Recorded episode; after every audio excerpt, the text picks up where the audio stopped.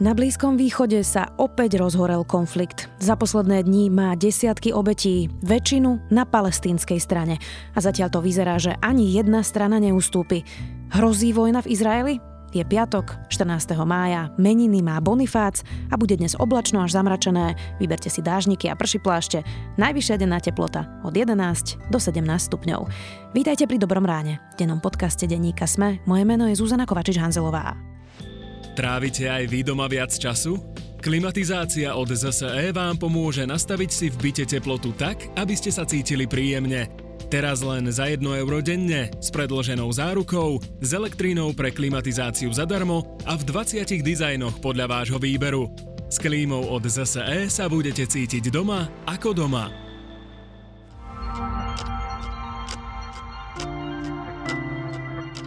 A teraz poďme na krátky prehľad správ. Najvyšší súd bude rozhodovať vo veci vraždy Jána Kuciaka a Martiny Kušnírovej 15. júna o 9. hodine ráno. Bývalý špeciálny prokurátor Dušan Kováčik zostáva vo väzbe aj preto, že mu našli neštandardný majetok. Podľa súdky nemal Kováčik dlhšie obdobie zadovažovať prostriedky v neštandardne veľkom rozsahu a neštandardne neobvyklým spôsobom. A nemení na tom vraj nič ani fakt, že ako prokurátor zarábal roky vysoký plat. Súd oslobodil ďalšieho zbitého Róma z policajnej razie v Moldave nad Bodvou. Zvrat nastal po verdikte Európskeho súdu pre ľudské práva v Štrásburgu. Polícia ešte v roku 2013 neprimeraným zásahom 63 kukláčov zbila Rómov v osade. Rómov potom roky stíhali za to, že vypovedali proti policajtom. Právnik Peter Chrašč a manažér Miroslav Sedlák dostali podmienku 3 roky za pokus o podplatenie štátneho tajomníka pôdohospodárstva Martina Fecka. Obaja uzatvorili dohodu o vine a treste. Zaplatiť musia aj peňažný trest Chrašč 10 a Sedlák 5000 eur. Bývalá manželka predsedu SNS Mariana Kotlebu Frederika Kotlebová podala trestné oznámenie. Poslanec Kotleba totiž ešte v apríli zobral ich spoločného 5-ročného syna z Egypta a matke ho už nevrátil. Kotleba sa bráni, že syna neuniesol. Viac takýchto správ nájdete na sme.sk.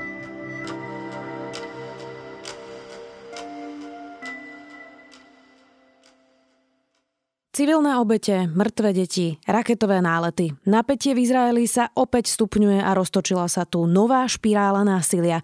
V stredu hlásili z palestínskeho pásma Gazy podľa BBC už 83 mŕtvych, z Izraela asi 10. Medzi obeťami sú opäť aj civilisti, ženy a deti. Čo sa to vlastne deje v Jeruzaleme? Dá sa vôbec vyriešiť tento dlhodobý konflikt medzi palestínčanmi a Izraelcami? A začala sa vlastne nová vojna? Odpovieme s Lukášom Ondarčaninom zo zahraničnej redakcie denníka SME. At six o'clock, as threatened, Hamas launched a long range rocket attack on Jerusalem's outskirts. And by nightfall, it was counting a growing number of dead, including children, as the Israeli military struck Gaza. Lukáš, ako to teraz vyzerá v Jeruzaleme? Tak v Jeruzaleme mm, v podstate vypuklo to násilie alebo nejaké takéto násilné potičky už dávnejšie. V podstate sa to ťaha niekoľko posledných týždňov. Aktuálne tá dramatickejšia časť konfliktu sa presúva do okolia pásma Gazy a z ktorého vlastne militantné hnutie Hamas vypálilo stovky rakiet na izraelské mestá, dokonca aj na samotný Jeruzalem alebo Tel Aviv, ktoré sú považované za pomerne bezpečné. A takisto zase Izrael Izrael na druhej strane opetoval túto strelbu náletmi a zničil niekoľko cieľov.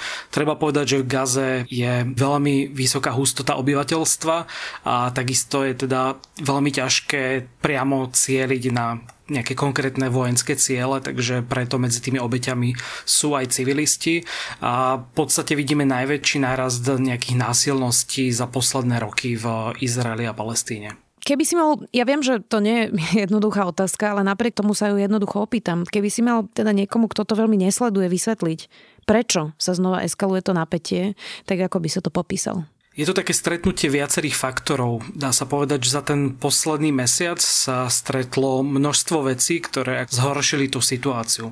V prvom rade je aktuálne Svetý mesiac Ramadán a často sa moslimovia priamo v Jeruzaleme, vo východnej časti Jeruzalemu, stretávajú pri Damaskej bráne.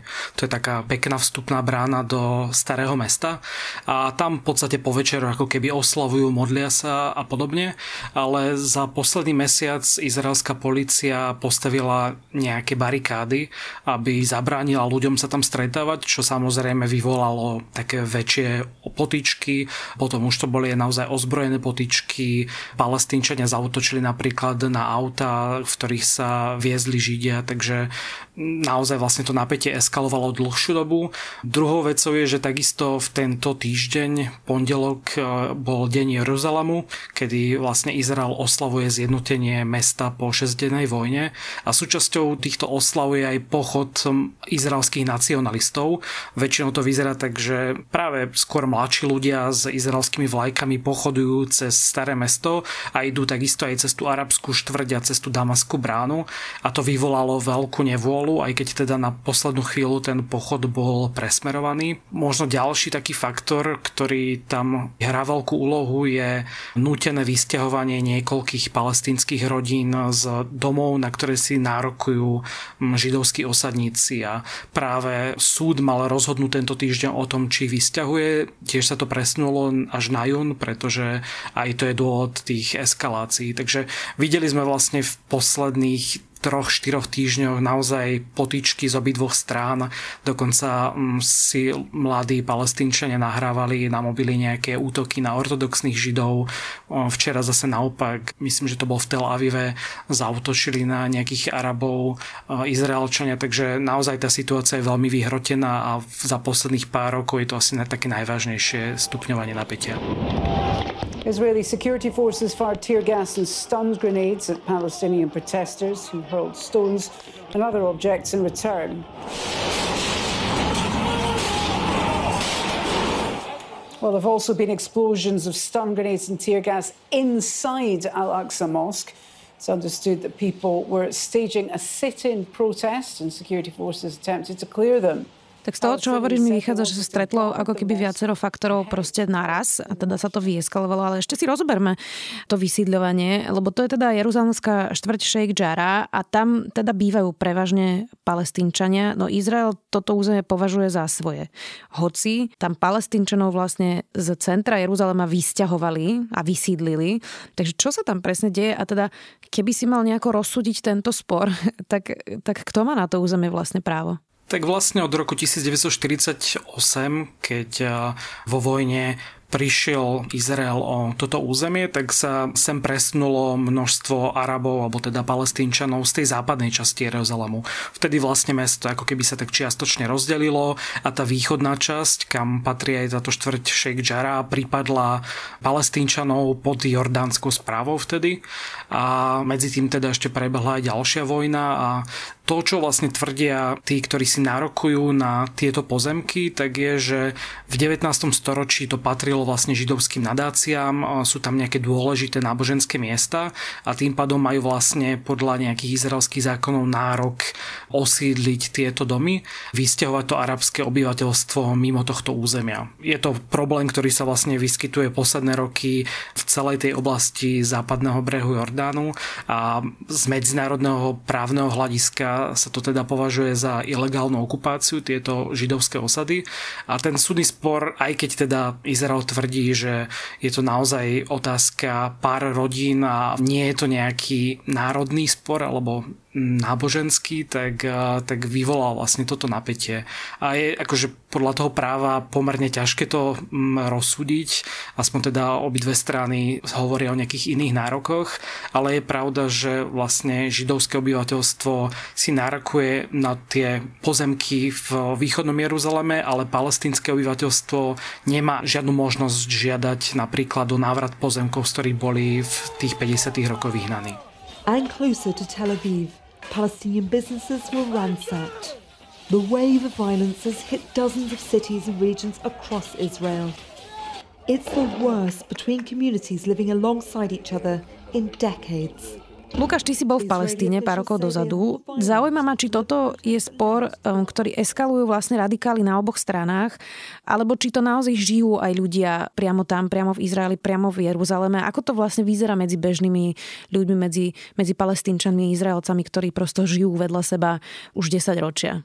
Ja som bol v Palestíne teda iba pár dní a konkrétne v meste Hebron, ale práve to mesto je možno taký veľmi dobrý príklad celého toho konfliktu, lebo sa tam koncentruje celá tá problematická otázka. Ja si nemyslím úplne, že to eskalujú, alebo že to je otázka iba nejakých extrémistov. Samozrejme, čím extrémnejšie vlastne tie nálady sú, tak eh, tie násilnosti vidíme aj v tom Jeruzaleme alebo v iných oblastiach eh, Izraela a Palestíny, ale čas často tí ľudia ako keby vyrastajú v, ja by som povedal, že možno až nenávisnej atmosfére, a to teda z oboch strán.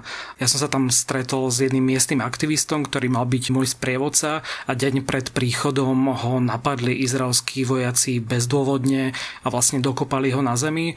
Dokonca z toho bol pomerne veľký škandál, lebo to niekto natočil a on sa potom súdil s izraelskou armádou. Už potom neviem, ako to dopadlo, ale celý ten jeho príbeh bol vlastne takým silným silným svedectvom, čím si musia mnohí palestínčania v tej oblasti prechádzať. Hm, napríklad to mesto Hebron je rozdelené eh, v podstate rôznymi checkpointmi, múrmi a plotmi a keď chcete prejsť domov z jednej strany na druhú, tak musíte obchádzať celé mesto, pretože niektoré časti nie sú prístupné pre palestínčanov.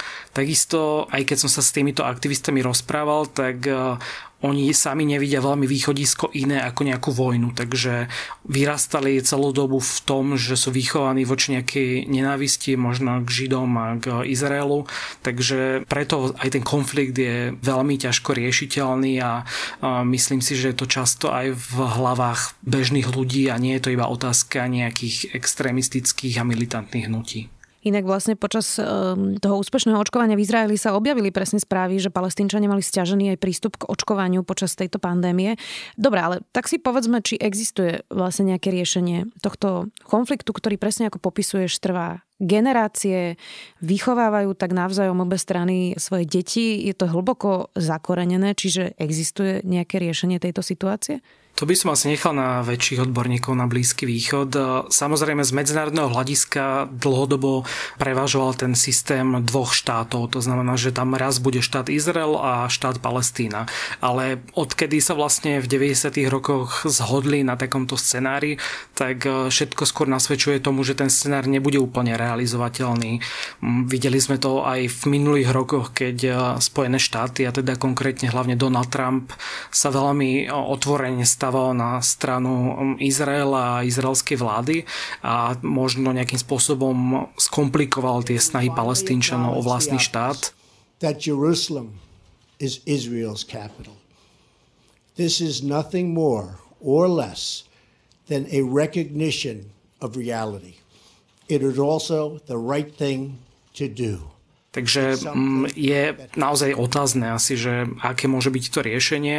Tá kritika z tých medzinárodných organizácií voči Izraelu je naozaj silná, nielen čo sa týka tohto očkovania napríklad, ale Human Rights Watch, myslím, že minulý mesiac vydali správu, kde priamo hovoria o apartheide ako systéme, kde vlastne izraelská vláda systematicky uprednostňuje židovských Izraelčanov a potláča práva palestínčanov, ale samozrejme aj z tej eh, druhej strany to nie je iba také čierno-biele, takže ja osobne si netrúfnem povedať, že či to má riešenie, priznám sa, že po tej návšteve Palestíny a Izraela mm, mm, som bol ešte pesimistickejší ako predtým, keď som o tom vedel možno iba z nejakej druhej ruky. Možno niekto, kto nás počúva, videl uh, živý vstup tento týždeň Českej televízie, kde redaktor David Borek dosť so železnými nervami, treba povedať, už po niekoľkýkrát za posledných pár rokov mal v živom vstupe rakety a síce hovoril, že sa skrie do nejakého úkrytu, ale on vždy nakoniec zostane a točí to a ukáže to tým divákom. A my jsme natáčeli v, v Aškelonu a je to i na, několik, na jiných místech v Izraeli, jsme natáčeli tak pardon, teď budeme muset se přesunout Tamhle vidíme raketu Kasám. Ne, to není raketa Kasám, to je protistřela. Protistřely vyletěly. Ano, teď vidíme protistřely. Tam práve leteli rakety toho protiraketového systému Izraelu, ktorý je pomerne teda masívny. Takto naozaj to teraz vyzerá momentálne v Izraeli, že ľuďom nad hlavami vybuchujú rakety?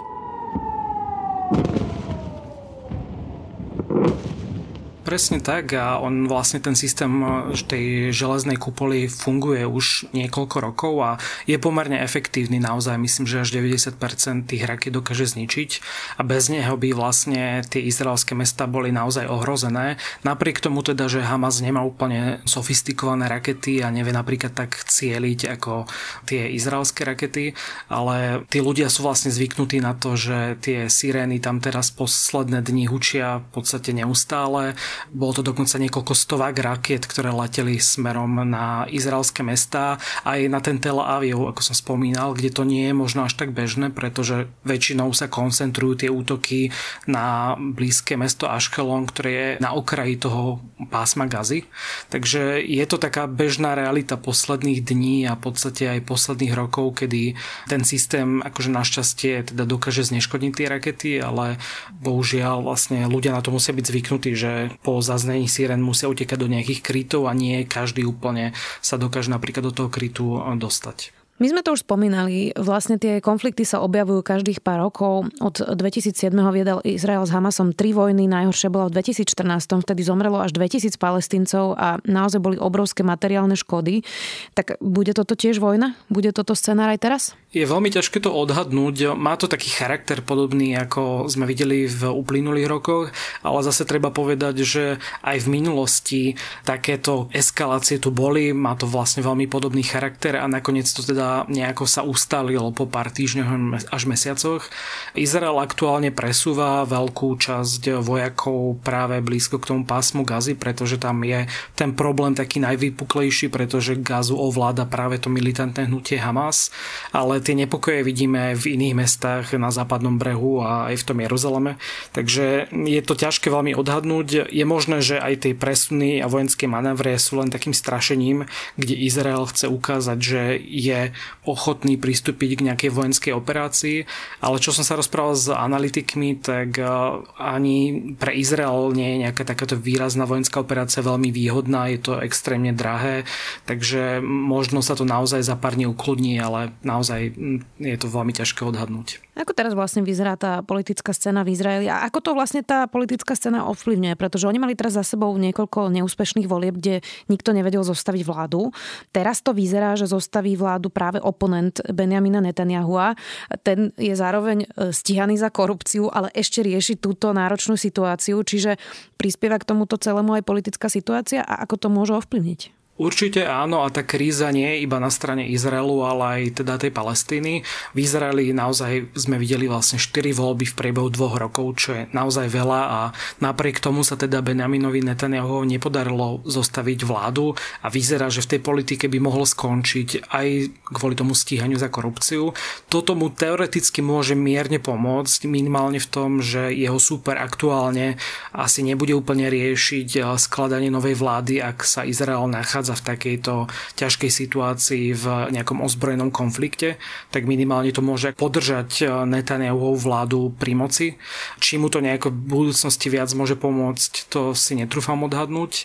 A takisto tá Palestína vlastne prechádza takou politickou krízou, pretože oni na tom západnom brehu mali mať prvýkrát po 15 rokoch voľby ale ako som spomínal, tak eh, pásmo Gazy ovláda to militantnejšie hnutie Hamas, ktoré považuje väčšina krajín za teroristickú organizáciu a zvýšok, alebo teda ten západný breh má na starosti palestínska administratíva a hnutie Fatah, ktoré je možno menej radikálne, ak sa to tak dá povedať.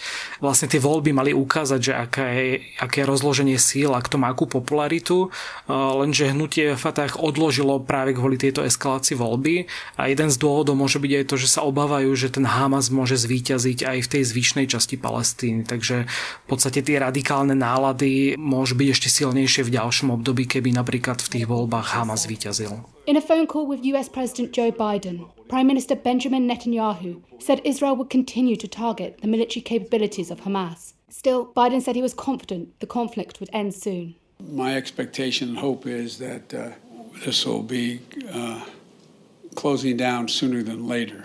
But uh, Israel has a right to defend itself. But like Netanyahu, Palestinian President Mahmoud Abbas remains defiant. I direct my speech specifically to America and Israel. We are fed up. Go away from us, leave us. Ty si spomenul Lukáš Donalda Trumpa a že teda ovplyvňoval aj budúcnosť toho, že či vôbec bude Palestína a teda trochu to zastavil.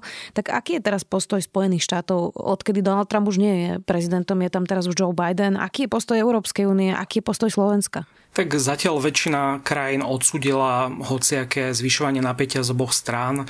Samozrejme Spojené štáty sú spojenec, najmä teda Izraela, takže Joe Biden je troška opatrnejší. Samozrejme není tak otvorene proizraelský, ako bol Donald Trump a zatiaľ skôr čeli kritike, aby sa k tomu postavil nejako výraznejšie, pretože tie vyjadrenia boli také skôr opatrnejšie. Takisto na Slovensku minister zahraničných vecí Ivan Korčok zatiaľ odsúdil tie raketové útoky hnutia Hamas a kritizoval teda aj nejaké mm, izraelské policajné zásahy, ktoré boli veľmi brutálne práve na tej chrámovej hore, ale tiež možno na sociálnych sieťach čeli nejaké kritike za to, že neodsúdil tú izraelskú časť konfliktu výraznejšie. A samozrejme celý ten konflikt e, je veľmi taký polarizačný a vždy tá jedna strana má pocit, že tá druhá strana nie je dostatočne dostatočne kritizovaná, takže neviem, či aktuálne napríklad to medzinárodné hľadisko nejako výrazne môže zasiahnuť um, do toho, čo sa deje. Hovorí Lukáš Onderčanin, redaktor zahraničného spravodajstva denníka Sme vďaka.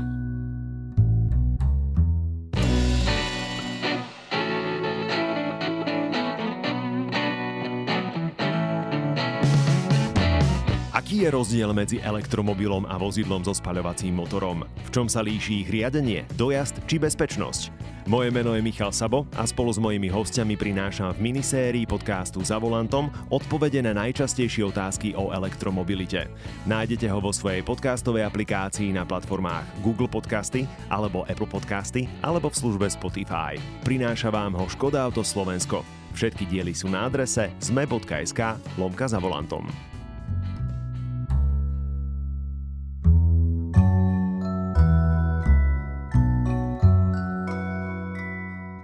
To je na tento týždeň všetko. Nezabudnite, že dnes vychádza aj Tech FM a piatoček v sobotu opäť klik a mimóza a v nedelu sa môžete tešiť na dejiny.